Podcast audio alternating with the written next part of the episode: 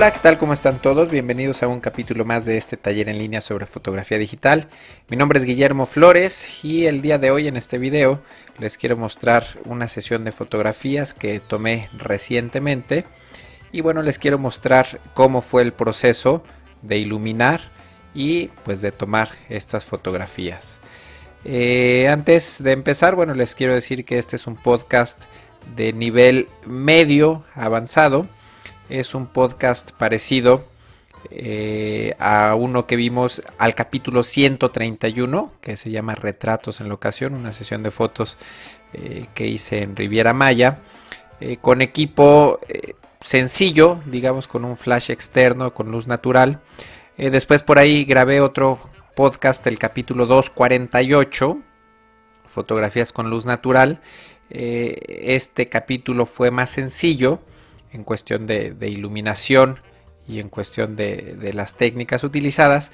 Y lo que vamos a mostrar en el video del día de hoy o en la serie de videos que, voy a grabar es un pues unas técnicas que requieren un poco más de equipo de, iluminación sobre todo. Entonces bueno antes de empezar les quiero mostrar el equipo utilizado para, tomar las fotografías. La mayoría de las fotos que vamos a ver, si no es que todas, utiliza una cámara Canon 7D.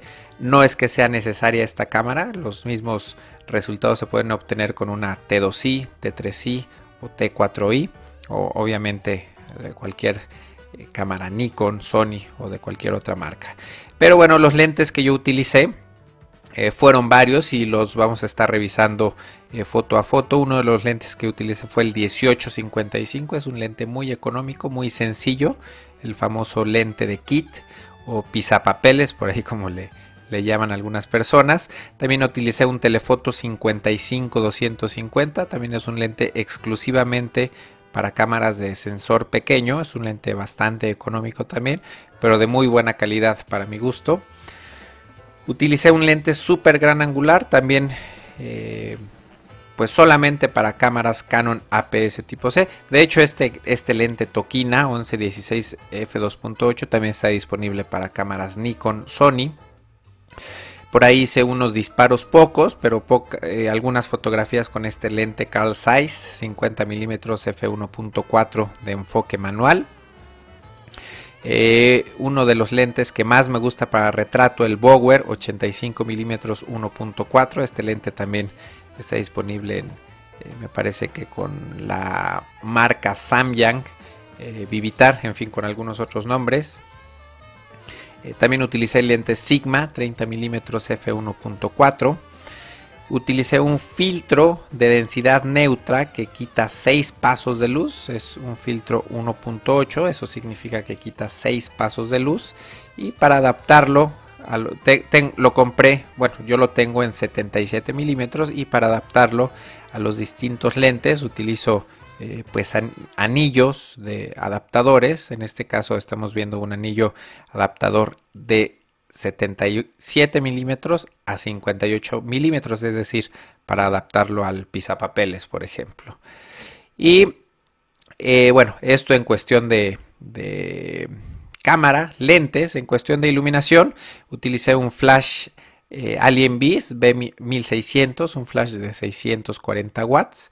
Eh, también utilicé un flash Einstein de 640 watts de la misma marca, un, poco, un modelo un poco más nuevo. Utilicé cajas de luz, utilicé esta grande que estamos viendo acá. Esta es de 30 por 60 pulgadas y también utilicé una de 24 por 36 pulgadas. Para algunos otros disparos eh, utilicé un Octavox. En este caso fue una, el, el tamaño grande de 47 pulgadas. Y para alimentar algunas, en algunas fotografías utilicé esta batería portátil. Eh, creo que no la he mencionado mucho, pero es una batería muy muy pequeña. Eh, que para poder alimentar estos flashes está disponible en 120 y 220 voltios para, América y para Europa. Eh, utilicé esta batería para alimentar los flashes y en algunos disparos tuve que utilizar una batería adicional. Esta batería ya está descontinuada, pero bueno, es una batería viejita que, todavía conservo en el estudio.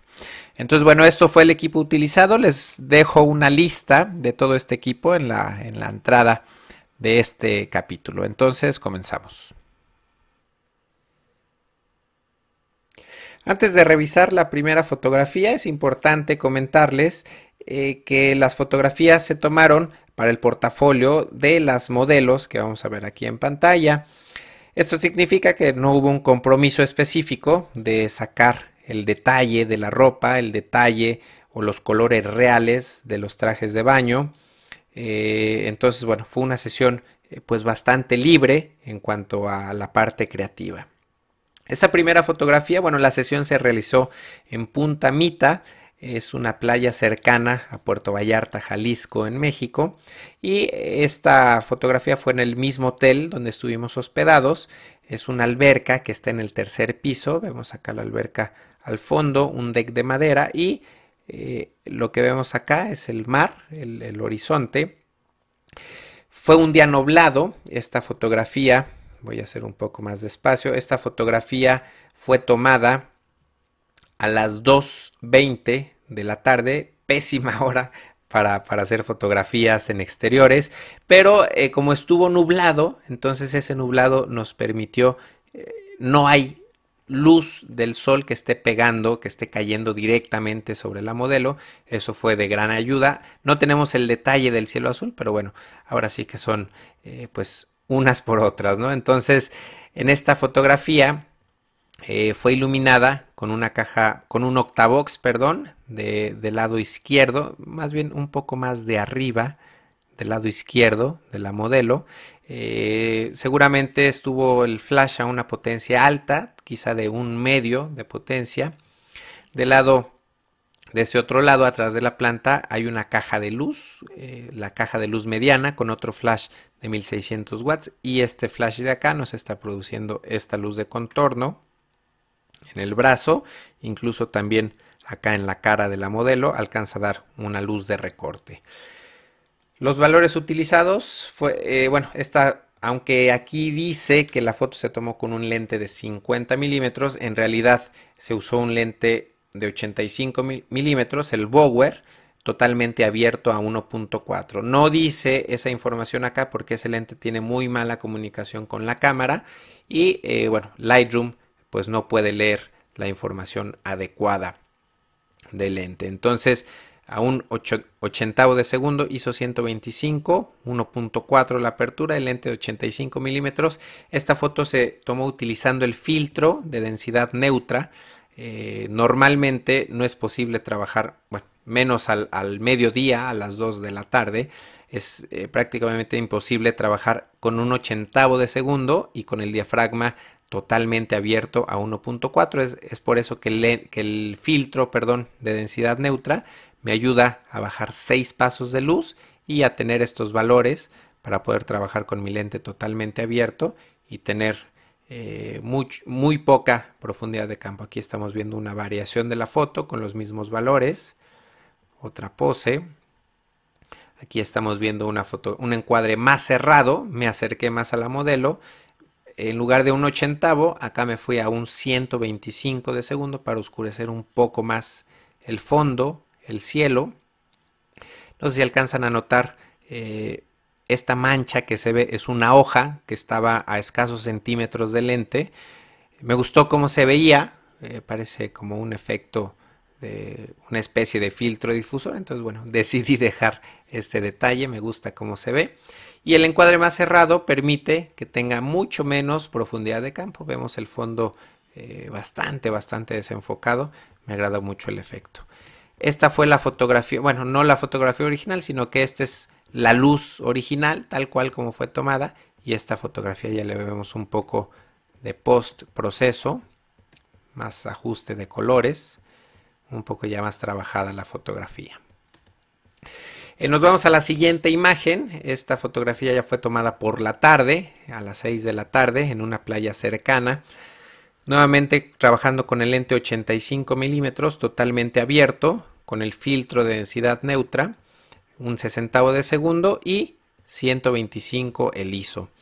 Eh, la iluminación estuvo con un flash del lado, bueno, del lado derecho de la pantalla, más o menos, bueno, el tripié no puede bajar a la altura de la modelo, eh, digamos yo creo que estuvo a un metro del piso el tripié, apuntando obviamente hacia la modelo. Y en este caso utilicé la caja de luz gigante, la caja de, luz jumbo, eh, para tener una luz bastante, bastante suave. Aquí podemos ver que, la caja de luz está iluminando eh, un brillo bastante intenso aquí a la arena y este brillo se va degradando conforme se aleja de la fuente de luz y vamos a la modelo perfectamente iluminada. Yo estoy tomando la fotografía también a ras de piso y eso hace que el primer plano se vea así borroso, así desenfocado, al igual que el, que el segundo plano, que el, que el, fondo. Entonces, bueno, esto, este efecto lo logro al tirar con el lente totalmente abierto. Tenemos una variación de la pose y vamos a ver la siguiente fotografía. Aquí ya cambiaron los valores Trabajé con el lente 18-55 milímetros a un 250 de velocidad, f9.0 ISO 100 sin el filtro de densidad neutra. En este caso el lente está a una distancia focal de 23 milímetros, es decir, acercándose hacia lo que es un gran angular. Y eh, bueno, aquí está ya cayendo el atardecer. Eh, voy a pasarme a la siguiente foto, no mentira, en esta misma foto voy a hacer un acercamiento a los ojos para que vean la caja de luz, no sé si alcanzan a apreciar el rectángulo de la caja de luz. Eh, por cierto, esta caja de luz tiene una tela difusora al centro, pero en este caso no la utilicé, por eso es que vemos, no sé si alcancen a notar, un, un brillo más intenso al centro y en las esquinas falta un poco de luz y eso lo hice para optimizar un poco más la potencia del flash. Entonces, bueno, tenemos aquí esta, esta fotografía, este encuadre horizontal, este otro, esta otra pose. Aquí lo, interesante, lo que me gusta es captar mucho el atardecer, el fondo. Y exactamente con los mismos valores, eh, si se fijan, no cambió nada de los valores de ISO, velocidad, y diafragma, solamente cambié de lente al 55-250, un lente de características, bueno, mejor dicho, de calidad muy similar al 1855. Y en este caso me alejé bastante, bastante de la modelo. La luz se quedó exactamente en el mismo lugar. Vamos a hacer un acercamiento al detalle del ojo.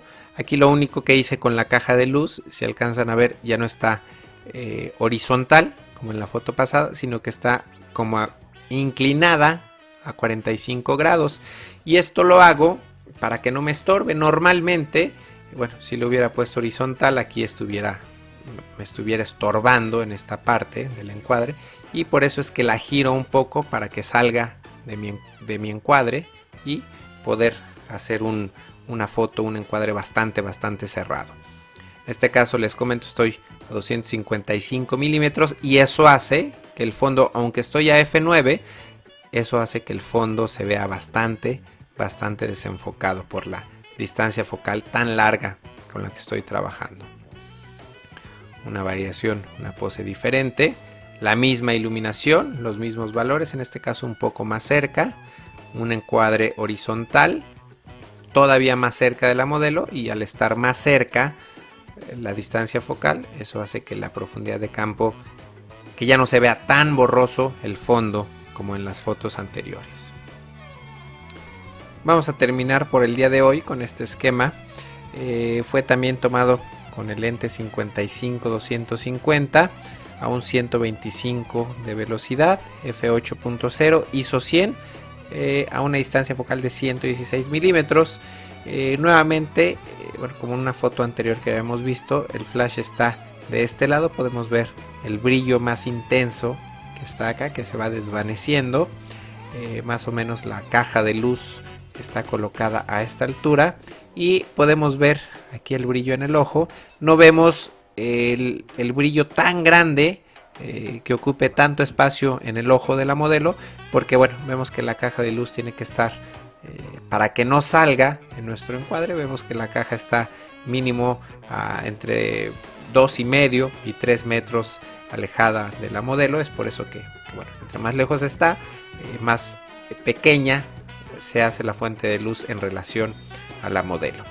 Entonces bueno eh, vimos ahora estas poquitas fotos, pero hay bastantes, bastantes imágenes que quiero eh, revisar en una serie de, pues yo creo que vamos a grabar unos 2, 3 o hasta 4 quizá capítulos del podcast. Entonces, bueno, estén pendientes para la explicación de todas las siguientes fotografías que vamos a estar revisando.